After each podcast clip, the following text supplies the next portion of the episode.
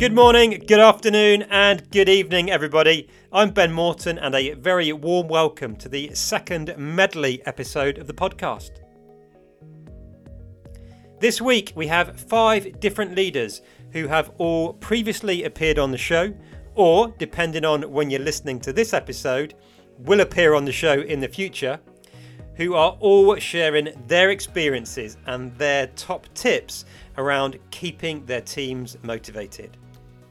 Now, you'll notice I said keeping their teams motivated, and that was very deliberate because I do not believe that it is our job as a leader to motivate people. I do, however, believe that it's our job to ensure that those people that we have the privilege and responsibility to lead do not become demotivated. Just think about that for a second. Nobody joins a new organisation in a demotivated state. Similarly, it's very rare for somebody to receive a promotion and be demotivated as a result, right? They tend to be highly motivated, highly engaged when they get that promotion or join a new organisation. And if this is the case, for people to become demotivated, something must have happened or changed along the way. That something can sometimes be us. We probably, almost certainly, don't do it intentionally, but we can easily do things as a leader or create policies or neglect to do things that cause those that we lead to become demotivated. And this really is the context and the backdrop to the question that I asked these five amazing leaders. So, without any further delay, let me introduce the first of this week's leaders, which is Brendan Pavey, who is the executive head teacher at Northbridge House Schools, who appeared on episode 66 of the show, sharing his view on how to keep a team motivated. How do you go about showing your appreciation for the work done by everyone within school, be that students, teachers, support staff? Or, I guess to put this question another way, what approaches have been most successful for you in terms of keeping your your team and I mean the broad team here, keeping them motivated? This is something I've had to, to really reflect on, and I'll, t- I'll tell you why when I had a personality profile done on myself, so um, for the job I'm doing now, there was a personality profile uh, done, and, and, I'm sure many of the, the listeners have done them and, and, and, know where they fit on on various spectrum. But I remember one thing that came out of that. The person giving the feedback said, "You don't need praise for the work that you do. You don't need praise for the for the achievements that you um, have within your work." Um, and like, yeah, I know that. You don't need a personality profile to tell me that. But the important reflection on that is to say, but other people do, and other people are, are motivated by that. And just because you don't doesn't mean that other people don't. Um, and so it's been something that I've had to really reflect on and make sure that I have systems in place. Uh, and I'm not sure it's saying these that there's nothing mind bending here or anything here, but they're, they're, systems that we put in place, and they're not perfect either. But I introduced the star of the week, so every week the an email goes out saying please nominate your staff star of the week for this week and for me it's a way of trying to find out what are all the team doing that I great things that I don't see because as a head teacher across two sites, it's impossible to see everything that's going on. And people do nominate one another, and uh, uh it's lovely to have a, a, long list on a Monday. It goes out. I sit down with SLT and we choose the star of the week, and and they get a a bottle of the wine or a non-alcoholic alternative, whichever they, they prefer, or a voucher. I think we've moved to these days. And so little thing like that, it's hopefully done right, motivating and rewarding. Done wrong, it actually leads to well, that's not fair again, which you've got to be really careful of. Yeah. Um, so we try we try and make sure that that's all there. Um, another thing in terms of trying to keep staff motivated and so on is, is look for opportunities that we have within our organisation. So we have sent people out to Spain to learn from some of the schools out in Spain. Oh, wow. It's as ex- it's as cheap as sending them to a, on on many of the courses in London, for example. So, uh, a flight to Spain, staying with with our schools over there, learning, and that can be motivating to the to the staff because it's a little bit different yeah. um, than than elsewhere. And so there's some small everyday things, and there's some bigger. And again, you've got to be careful because you can't afford to send everybody at the same time. So again, it's a, you've got to pick, pick and choose carefully and be really clear on your reasons and motivation for sending one person and not another. Um, and if someone expresses a wish, we need to look to find another way of doing that. We have taken teachers to Norway. Uh, we hosted um, a school leadership group from Norway, um, and um, managed to be sure that we could get our return visit to go and see them and learn from them. And we learned quite a lot about the architecture of their schools and their curriculum, uh, which we've actually brought back in and put in some vision panels in our in our corridors and so on. Um, so trying to think about ways of developing people professionally, but also giving them that little little bit of respect for doing a brilliant um, initiative around the Sustainability Council or running a brilliant school newspaper. That that sort of thing that you might not see every day, but somebody's doing a, a little bit of um, brilliant work, and hopefully it then gets recognised and, and people get motivated to keep on doing it. Next up, we have Pauline Patterson, who is the founder and CEO at Dr. Pawpaw from episode 70, sharing her top tips on keeping teams and individuals motivated. Pauline, this next question can you share with our listeners your top tips for keeping your team motivated and how you go about really showing your appreciation for the work that they do yeah, definitely. We keep them motivated, um, I would say, by having that open door policy. You know, they can come and talk to us about anything. They can ask for anything uh, within reason, you know, and, and we can open it. So it's about being open and honest uh, with them, you know, with, with their work life balance and with um, anything they need. And as uh, motivational skills, again, you know, we will always offer promotions internally before looking externally unless there is a particular skill that we need externally so that everybody has the room to grow within the company because nobody wants to stay say in the same job for you know x amount of years doing exactly the same thing you know they want um, promotion they want drive they want to you know see something as a future um, for them and yeah we do we do lots of nice uh, motivational things we actually have a back masseuse who comes in. What we've just started doing this. She came in before Christmas, and everybody literally had half an hour off. She came into the office, set up her chair. Everybody had a back massage for half an hour. We did that over like two days for everybody just to really help them. Um, we often have sort of like team dinners or team evenings again, we've been fortunate enough to win awards. So over the years, we've taken different people out um, to different events, and nothing that's like a, a, competition or anything. It's like, hey, would you like to come to this, or it's your turn to come to this. So we are always doing things um, outside of the office as well um, that we are offering um, to them. Again, just to give them that pride uh, in the company as well. We've also asked for some of them to um, take part in sort of charitable things, so either donating their time. Um, again, we've got some things coming up um, this year, like some challenges as well that the team have have expressed um, an interest in. So, you know, we're all going to get behind them and have that. Um, but yeah, we always offer things outside of the work, whether it's a simple dinner and we all go out and have a pizza and, and some wine, or you know we go and do a, a, challenge for for a charity. So lots of different scales, and it's just having that, you know, that it really does feel like a family, um, and that we're all in it together. So it's not just about the bosses making money and having that lifestyle. We want everybody to a certain respect, you know, everybody to have that life work life balance because then we're all on the journey together. Yeah, I think uh, definitely keeping the team inspired and motivated and uh, I mean, basically just wanting to work for you, you know, I think really is an ongoing job and almost like a separate job to, to running the company.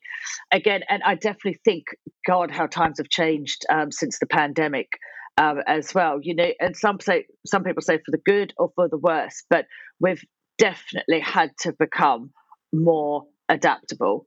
I would say definitely, and more understanding as well of of our staff's needs. I always thought we were pretty good at being understanding before because we have got working mums and we always did give them the option of part time, which I was never offered at my company, even though I asked.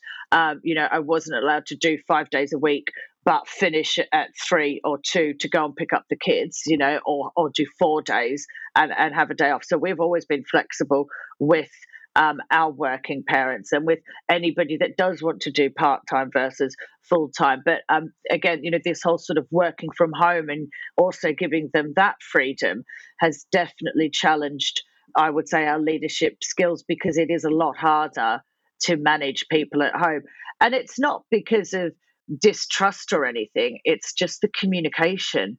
I think, you know, in any leadership role, it's the communication, and you have to allow yourself or be available as well to that communication so that you know you or we always make sure that we you know we have this whole you know open door policy. We're in, we're in an open office you know apart from meeting rooms. Me and johnny aren't locked away in a you know a bigger office than say everybody else. So we're always visually available as well as being available. And definitely the challenge of having that communication with with people all over in their own rooms with their own sort of you know issues in terms of their home life and, and what that looked like uh, was definitely uh, one of, one of the biggest challenges. So I would say adapting to you know the things that, that have happened over that nine years because it was a very different world from when we first started. I mean, again, like I said, I was on maternity leave with our second child when I was dealing with Harvey Nichols and trying to talk to Boots and Superdrug. And I was literally in my pajamas working on my laptop with a young baby that I would stop. And people would ask me for calls, and I'd be like, oh, no, sorry, you know, I'm too busy. Let's just do it on email because I didn't want them to say, you know, see, or I mean, we weren't even doing video calling back then, but to even hear, you know, if Jackson started crying, you know, or something like that. So I had to hide it that it was just me. Whereas I think now, sort of people, you know, sort of lo- love that and love to hear, you know, that people started things from their bedroom and things like that. But it was a much more judgmental, I would say, world back then to, to what it is now. Let me now introduce Melanie Chevalier to you, founder of Creative Culture, who appeared on episode 72 of the show, giving her unique take on this one question. Melanie, what would you say are your top tips for keeping your team motivated and really showing and demonstrating the appreciation for the work that they do? So, the first one would be keep on investing in them. And I don't mean just financially. I think rewarding is obviously financial rewarding is extremely important to let people know how well they've done and, and how much they contribute, but it's also investing in time, listening, supporting, helping them understand who they are, how they can grow, make a difference. Sometimes driving them to other companies and other opportunities is actually what's best for them. It's the right thing to do as a leader, you know, not for you personally in the business, of course, because you don't want to drive people away. But as a leader of people, I think it's it's important that you should play that role for them. The second one is to know where they're heading and taking them there. So I do this a lot with the teams, you know, when I understand what their aspirations are, I always try and reshape what their job roles are, or you know, if they want to work in a specific area or different types of clients, then we try and grow business in that area, for example, because it's a win-win scenario. You know, at the end of the day, if you make them happy and take them where they want to be, they'll stay with you, right? And they will be happy to be very committed and, and involved. So I think it's important. And then I think never stop teaching or learning from each other. I think it's a it's a two-way avenue that, and it's not just about telling them what to do because actually you have so much to learn from them as well. I mean, it's so fascinating. Your first point there around, be I think you said something around being okay with with driving driving them away or letting people go and, and move on. Because I think so often you see it crop up on LinkedIn all, all the time. The quote that sort of says, um, "People don't leave bad organizations; they leave bad managers, or they leave bad bad leaders." I think that's quite misleading. So, on the one hand, that's absolutely true, right? People do leave companies because they've got a, a bit of a, a, a shitty boss. But it's also absolutely true. And again, you're, you're proof that this is the case. People leave great leaders and great managers because if we realize it's time to, to for somebody to move on and we can't give them the opportunity or the the role that they're ready for within our organization like we could try and hang on to them but and will get the benefit of their experience for a, a little bit longer, but they're probably going to start to get frustrated, right? So I just think surely it's better to support them to move on and, and carry on on growing than to try and trap them in our organization because then they'll go with a good experience of us and our organization. They'll tell good stories about us, and maybe they might come back and work for us at some stage in the future. Right? It just feels like such a false economy to try and hang on to people when we know in our in our hearts that it's not the right place for them anymore. Yeah, I think it goes back to making sure you have the right environment and the right people for that environment. You know, at the end of the day, as you said, people come back. We've had a few in our team that left and came back. So I think that's really, really positive. But also, you need to create that safe place and, and that trust relationship. I, I have an example actually a few years back where one of our account managers, you know, she was lovely. We had a great time. She did a great job, you know, and she actually came to me out of anyone in the business and tell me, you know, I want to start teaching because I think this is what I want to be doing. I want to be with children. I want to start teaching. So I went, all right, well, you know, start taking interviews. Let me know, and I'll make sure I cover up for you for the team. You know, we don't talk about it, and it gave me plenty of time to think about who would take over from her. So I think you know, it's it's it can only be beneficial because actually you're putting yourself in a much better place because you can work towards it hand in hand in hand. You know, it's not about someone turning around and handing in their notice, and then it's, as we know, always very difficult to find the right people within a very short span of time. But it's knowing when it's the end of the journey for people as well. As you said, you know, sometimes they aspire to other things, and if you don't have what they need, or if they're trying to change careers, you have to be supportive of that. Yeah, I think that's a, a, such a wonderful story. Just the very fact that somebody felt able to come to you and say, "I'm thinking about," or "This is kind of what I think I want to do um, with my career going forward," and they was able to, I say, have that conversation with you, and you said, "Okay, go and start doing interviews," rather than what happens in ninety nine point nine percent of the cases, right, where people are going and interviewing without telling their telling their current employer, and I just think it's a lovely, lovely place to end because I think it's just absolute testament to uh, the great job you're, you're doing as a leader that someone felt able to do that and you you supported them. Next up is Scott Shute, who will appear on episode 82 of the show.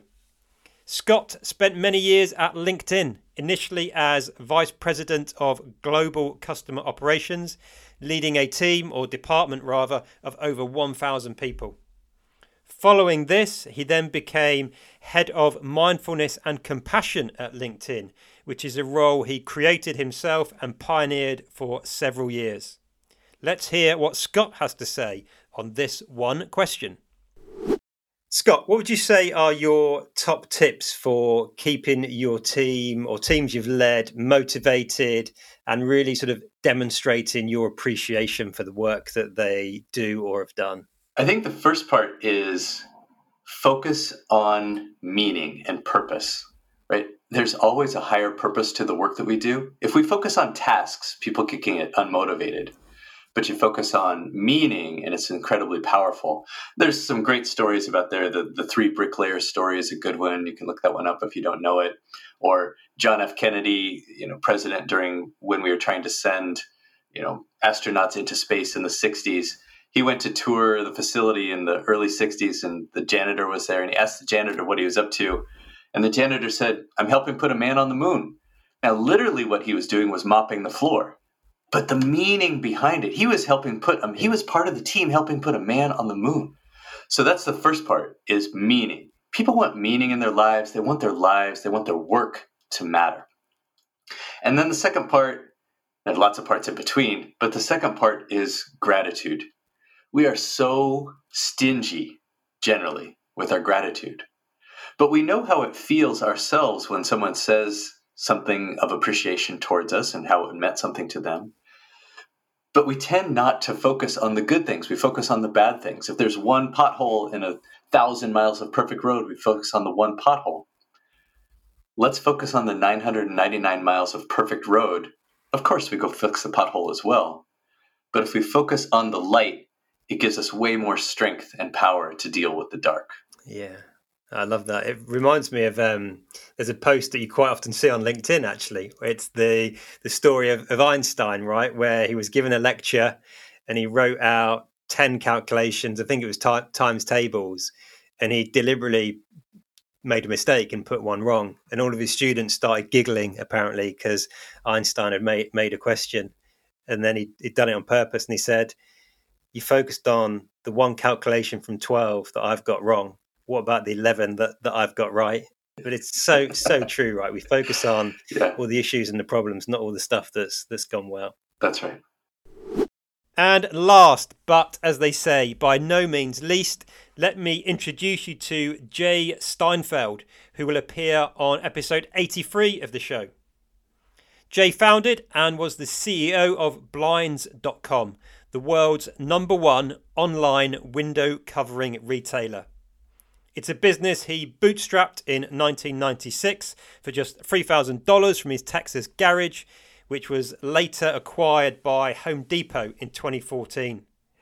Interestingly, after the acquisition, Jay stayed on as CEO and then later joined the Home Depot leadership team.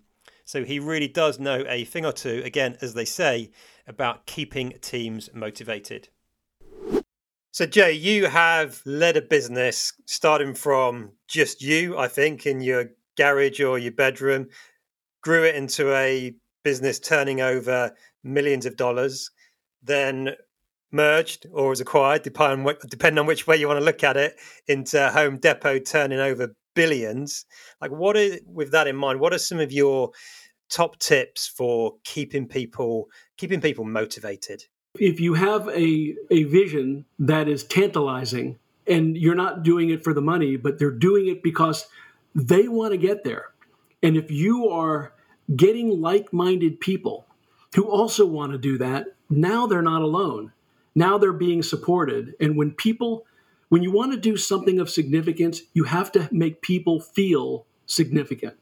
And you have to not, you make them feel significant by actually being significant and letting them know how they are significant. So you do that, people are going to stay, people are going to want to be there, and they're going to achieve things beyond everybody's imagination. Yeah, I, I love that, and it really resonates with something you shared previously. And for for those people listening, like you want to know more about what I'm I'm going to say here, check out the full episode with with Jay. But you've spoken so much about the vision and bringing people into the business on the journey with you who believe in in that journey. And and I think that's really key, right? Because I actually don't think it's a leader's job to motivate people because I don't think there's ever been anybody who has received a promotion or joined a new company and was demotivated, right? People join excited and motivated. So if that changes, if they stop becoming demotivated, somewhere along the line, something must have happened. A leader must have done something. There must be some organizational policy or friction that is like sapping that that motivation. And it's really interesting when you shared in the main episode about when you joined Home Depot, they said, if we're doing anything that is making your life difficult, I think you said, or destroying the culture, let, let us know. Because that, uh, that's that was quite in, insightful of them to, to do that, I think. Do, do you agree? Absolutely, and a relief. I also want to go back to your comment about motivation. I look at it for not about motivation so much, but empowerment. And that leaders do not empower people that people are already empowered and that all you can do as a leader is disempower them. So it's we think of it the same way, but I use the word empowerment and you use motivation. But I agree, people come motivated, people come empowered to you. It's your job to harness that, not destroy it.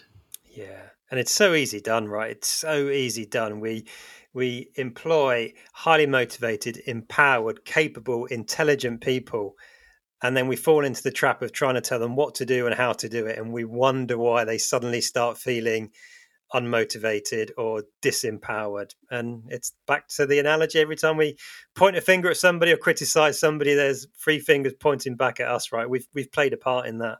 Absolutely. Well, if one of your core values, as is mine, is to experiment without fear, and then somebody experiments and then you yell at them or fire them or say, What the hell were you thinking? They'll never experiment again, and no one else will either. So yeah, you, you want to encourage all these things and support all these things, which is really not that easy. And one of the things as a leader you need to do is if you know what your core values are, interview for those core values before they even get there because it's not easy for people to evolve and to look themselves in the eye and admit frailties, to experiment and to take chances and to speak up because we've all been trained not to do these things, to minimize risk. And therefore, you, you if you interview and say, well, "Tell me some things you're doing in your personal life right now to get better," anything, and if they, they can answer yeah. that in a positive way, that's a person who you want there because they are going to evolve automatically, and you don't have to ask them to do it; they're already doing it. There you have it, folks. Five leaders, one question, and our second medley episode. I hope you enjoyed this episode. I hope you're enjoying this new format. But more importantly, as always, I really hope you can go away and make some small positive changes as a result of what you've heard today. If you are getting value from this episode, then I would be extremely grateful if you could go on Apple Podcast or wherever you get your podcasts from and rate and review the show. It really does enable us to keep bringing you more and more interviews with amazing leaders. If you're getting value from it, do also consider sharing it with your colleagues and teams.